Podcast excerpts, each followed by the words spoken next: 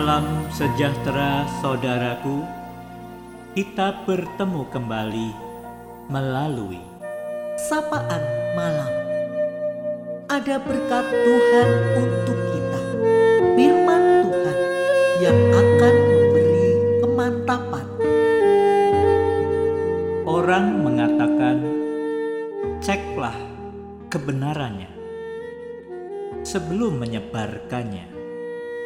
Karena berita salah akan menyesatkan dan bisa muncul korban. Malam ini firman Tuhan bilangan 13 ayat 32 dan 33C serta pasal 14 ayat 8b hendak menyapa kita. Juga mereka menyampaikan kepada orang Israel kabar busuk tentang negeri yang diintai mereka. Dengan berkata, "Negeri yang telah kami lalui untuk diintai adalah suatu negeri yang memakan penduduknya, dan semua orang yang kami lihat di sana adalah orang-orang yang tinggi-tinggi perawakannya. Juga kami lihat di sana orang-orang raksasa, orang enak yang berasal dari orang-orang raksasa, dan kami lihat diri kami seperti belalang. Jika Tuhan berkenan kepada kita, Ia akan membawa kita masuk ke negeri itu dan akan memberikannya kepada kita.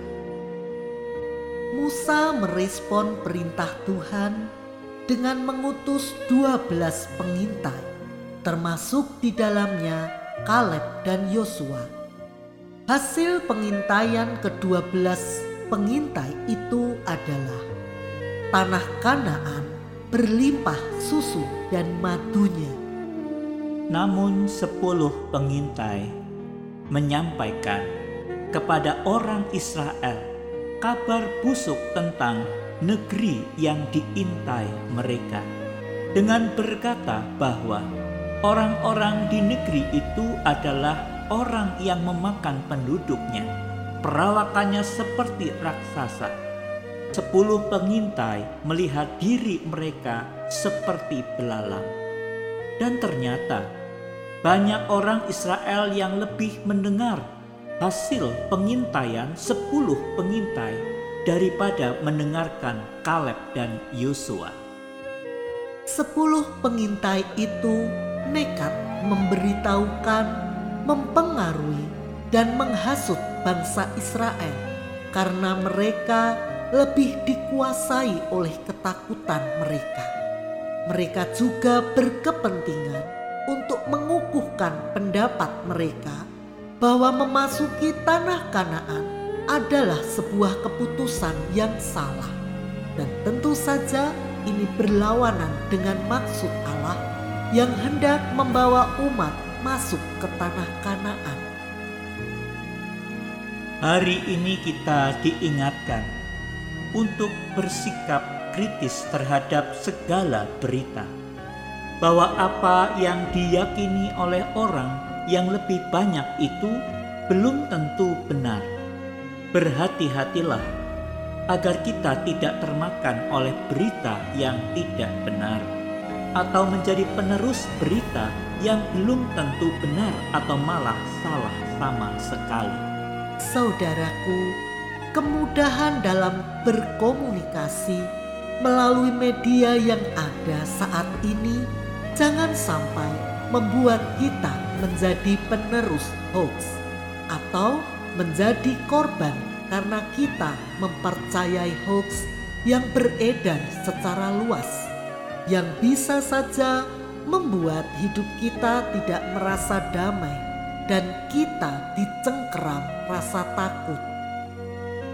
Yosua dan Kaleb memberitahukan hal yang sebenarnya dari hasil pengintaiannya bahwa di negeri Kanaan di antaranya ada suku enak yang tinggi besar perawakannya.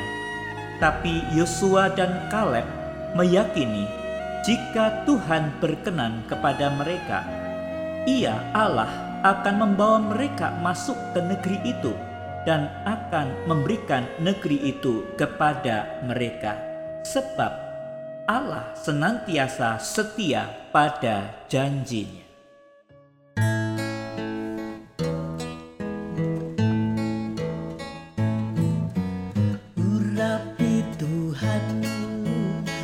Bibir mulutku jadi saksi kebaikanmu.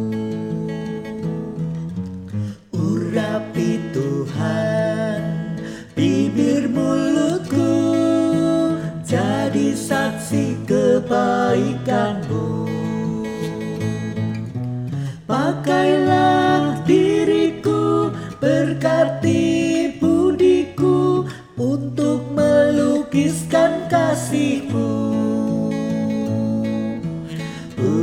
Urapi Tuhan bibir mulutku Jadi saksi kebaikanmu.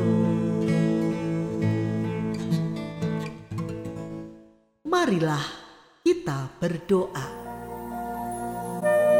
Ya Bapa, kembali kami semua bersyukur kepadamu. Bahwasanya Tuhan telah menyapa kami di tengah suatu situasi di mana banyak berita-berita yang sering kali tidak benar di negeri ini. Bapa, kami boleh bersyukur kepadamu bahwa berita yang engkau sampaikan di dalam kisah 12 pengintai ini menolong kami semua untuk berani berkata benar, menyampaikan apa adanya, juga berhati-hati terhadap berita-berita yang ada yang belum tentu kebenarannya. Tolonglah berikanlah hikmat kepada umatmu agar kami boleh menjadi penerus berita tetapi berita yang benar. Dan kami tetap boleh menjadi berkat untuk senantiasa percaya kepadamu. Sekalipun ada berita yang mungkin menggentarkan, kami boleh selalu bergantung kepadamu. Terima kasih Tuhan. Ajarlah kepada kami untuk selalu percaya akan janji Tuhan yang terus akan melindungi kami dalam segala situasi untuk kami tetap setia kepada kebenaran. Terima kasih Bapa pada malam hari ini kami akan beristirahat. Sertailah kami dan berikanlah pemulihan atas keadaan kami, kesehatan kami.